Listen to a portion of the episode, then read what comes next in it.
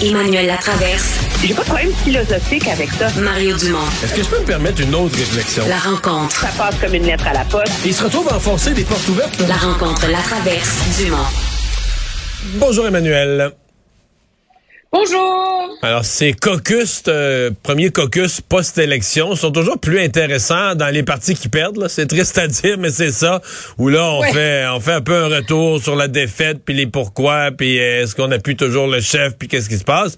Euh, chez le gagnant, on se tape dans le dos, on s'embrasse, on fête, on crie. Est-ce qu'il y a quand même eu des choses... Euh, oui. Est-ce qu'il y a quand même eu des choses intéressantes au caucus de la CAQ aujourd'hui? Oui, ce qui est intéressant, c'est dans le sens où, premièrement, il faut que les gens comprennent que c'est clair à l'arrivée que certains députés, principalement des ministres d'expérience qui ont l'habitude de pas se mettre les pieds dans les plats, étaient les seuls autorisés à parler. La seule recrue qui a pu parler aux journalistes, c'est euh, Martine Biron. Puis c'est une bonne communicatrice, là, c'était son métier dans la vie, puis elle avait bien appris ses leçons, je te le promets.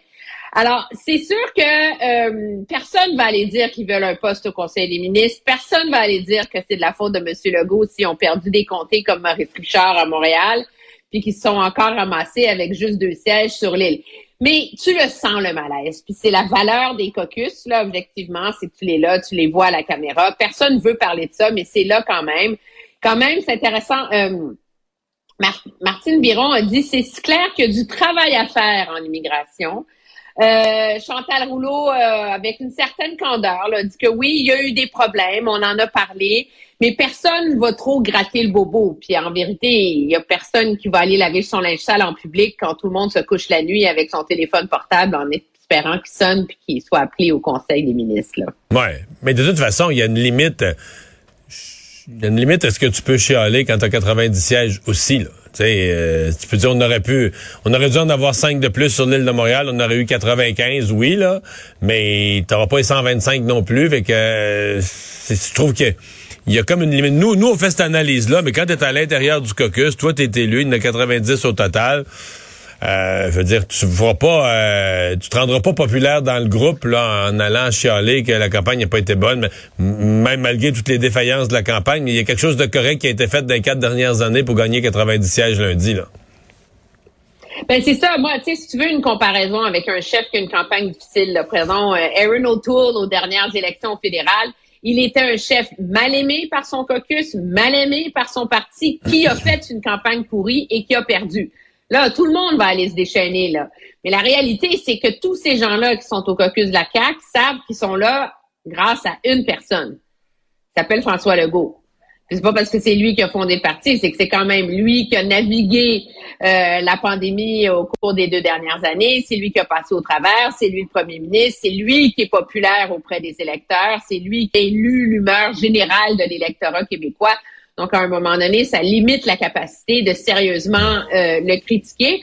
Mais moi, ce que je sens aussi, c'est qu'il y a une prise de conscience dans, au, dans les rangs de la CAQ qu'il y a des pots qui ont été cassés, qui vont devoir être réparés, puis qu'il y a des ponts à rebâtir. Et que la CAQ ne peut pas euh, réussir. Moi, je pense que le plus grave problème pour la CAQ, au-delà de l'enjeu des sièges à Montréal, c'est que tu peux pas, tu peux pas les négocier avec Ottawa d'avoir plus de pouvoir en immigration quand tu as passé 35 jours à casser du sucre sur le dos des immigrants. Puis ça, c'est un peu euh, c'est un peu le signal euh, que Ottawa a envoyé depuis une semaine de dire euh, non, Québec a tout ce qu'il faut, ils n'ont pas besoin de plus. Puis mettons que ça a facilité. Moi, je pense pas que le gouvernement Trudeau aurait dit ah oui, c'est super le fun, on va donner plus de pouvoir à Québec en immigration là. Mais disons que M. Legault leur a facilité la tâche, tu sais. Non, je suis assez assez d'accord. Donc, euh, j'ai l'impression que pour les gens de la CAC, ce jeudi, ça, ça ferme pas mal la semaine. Euh, ça va installer un petit peu les bureaux de comté ou prendre congé du vendredi demain, fin de semaine de quatre jours. Euh, on met ça la semaine prochaine. Et sincèrement, la semaine prochaine, on va vite tomber là, dans la formation du cabinet. là. Oui, puis ça, c'est le bout qui est pas facile parce que, tu sais, former un cabinet, c'est pas un c'est un exercice de compromis en vérité. Hein. C'est que tu peux pas regarder la liste de tes 90 élus puis dire c'est qui mes 22 top guns, c'est qui la personne la plus brillante pour parler d'immigration, c'est qui la personne la plus brillante pour parler d'habitation, c'est qui la personne la plus brillante pour parler d'éducation? puis faire ton conseil des ministres comme ça. La réalité, c'est qu'il y a des impératifs euh, politiques qui accompagnent ça. Euh, bon, question de la parité, mais je pense qu'à la quantité de femmes de talent que M. Legault a recruté, là, il n'y a aucune excuse pour que les femmes, cette fois-ci, ne soient pas non seulement en nombre égal, mais dans des postes de pouvoir. Il n'y a pas juste euh, Sonia Lebel, là. Mais euh, tu as des impératifs régionaux aussi, là. Alors, ça veut dire que tu es obligé de faire des compromis, puis tu es obligé de faire de sacrifier des gens qui méritent d'être au Conseil des ministres, mais qui sont dans une région où il y a déjà beaucoup euh, de ministres. Et donc, c'est très, très difficile. Mais moi, je partage ton opinion que les deux postes les plus sensibles, moi, moi j'en mettrais trois. Les trois les plus sensibles à, à combler pour Monsieur euh, Legault, c'est immigration, environnement puis moi, j'ajouterais éducation parce que lui dit que c'est sa C'est prioritaire, oui, tout, à fait, tout à fait, tout à fait.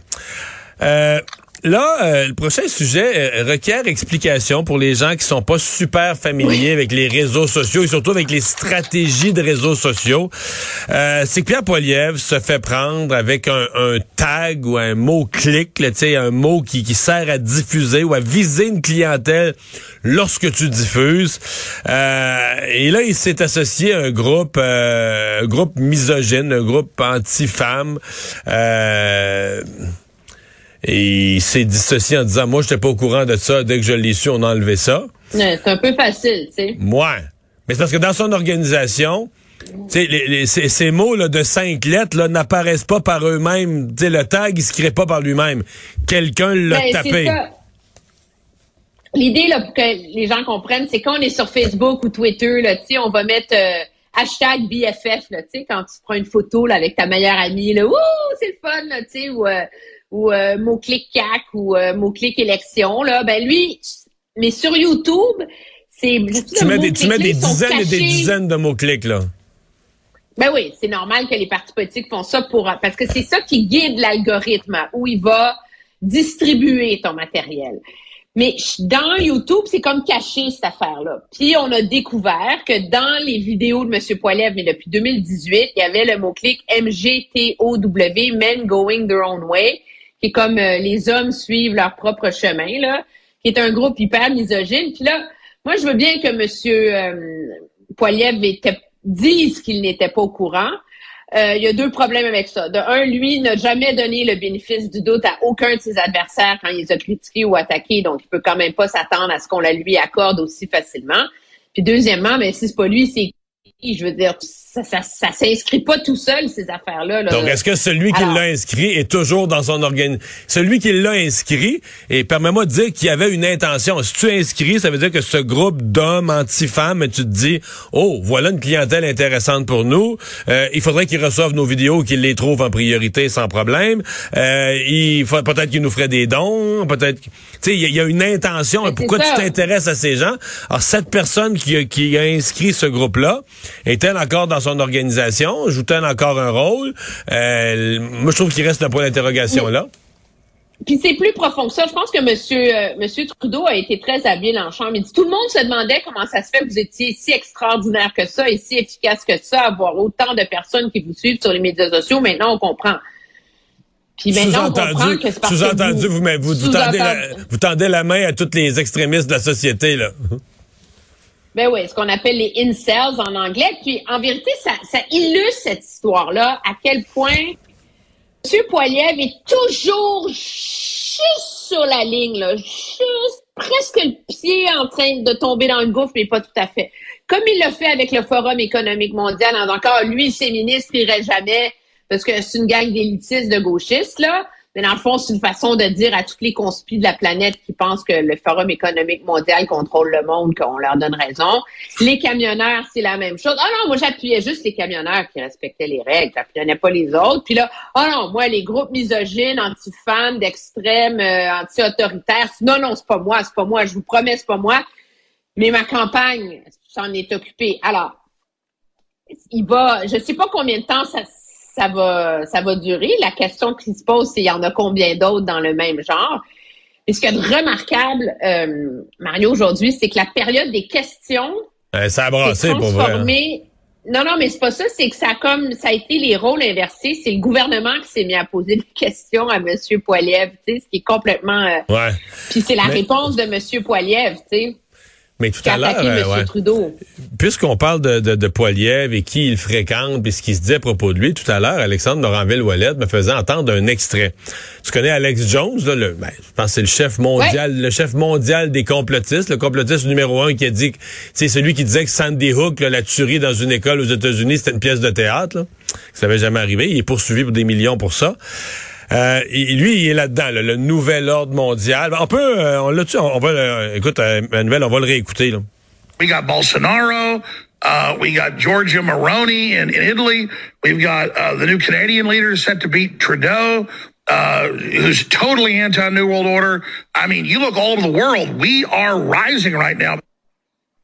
Donc, utilise, Alex Jones utilise le nous en parlant des gens là, qui sont contre le nouvel ordre mondial, là, qui serait le complot des complots, qu'un nouvel ordre mondial pour nous rendre tous esclaves là, est sur le point d'être institué. Et il dit, bon, il y a Bolsonaro qui, qui, euh, qui, qui résiste au Brésil. On vient d'avoir une nouvelle leader d'extrême droite en Italie. Et il dit, d'après moi, le new guy, là, le nouveau gars qui est sur le bord de battre Trudeau au Canada, euh, d'après moi, c'est Pierre Poliev, ça. Et je dis pas que Pierre Poliev a demandé... Pierre Poilievre, Ben oui, je comprends bien, mais je pense pas que Pierre Poliev a demandé à Alex Jones de dire ça, puis il en est peut-être même désolé. Mais Alex Jones dit ça pareil. Oui, mais c'est ça, je pense que puis cette histoire de men going their own way illustre ça. Comment se fait-il que les gens issus de franges euh, très radicales, euh, conspirationnistes, euh, anti-système, euh, pensent que Pierre Poilievre, c'est leur gars? Et c'est ça l'espèce de, point d'intersection que suscite cette controverse sur le mot-clic euh, men going their own way. Mais c'est ce, c'est ça le, risque aussi, je pense, qui pèse sur euh, Pierre Poilievre. S'il y avait une élection dans un an, ce serait probablement, c'est peut-être qu'il va surmonter ça. Mais le problème, c'est qu'il commence à, avoir un passif à son égard là-dessus. Et c'est ça, moi, je pense que les libéraux vont vouloir exploiter. On n'est plus à l'époque où le risque qui pesait sur les conservateurs en campagne électorale, c'est l'histoire d'avortement. Là, c'est pas ça. Le risque qui va peser sur Poiliev, on le comprend maintenant, c'est qu'il soit justement si ouvertement associé et vu par les groupes radicaux comme étant leur champion. Puis est-ce que ça, ça va pas être un repoussoir pour le reste de l'électorat? Ouais. Parce que si eux l'aiment trop et l'expriment de mille façons, le reste de la société, on va voir ça aussi, là. si les groupes radicaux l'adorent Oui, et l'expriment, on, on va voir on va voir ça, là. Oui, mais ça n'a pas empêché Donald Trump d'être élu. Hein? C'est vrai. Donc, euh, c'est ça. À suivre. Hey, merci Emmanuel. À demain. Au revoir.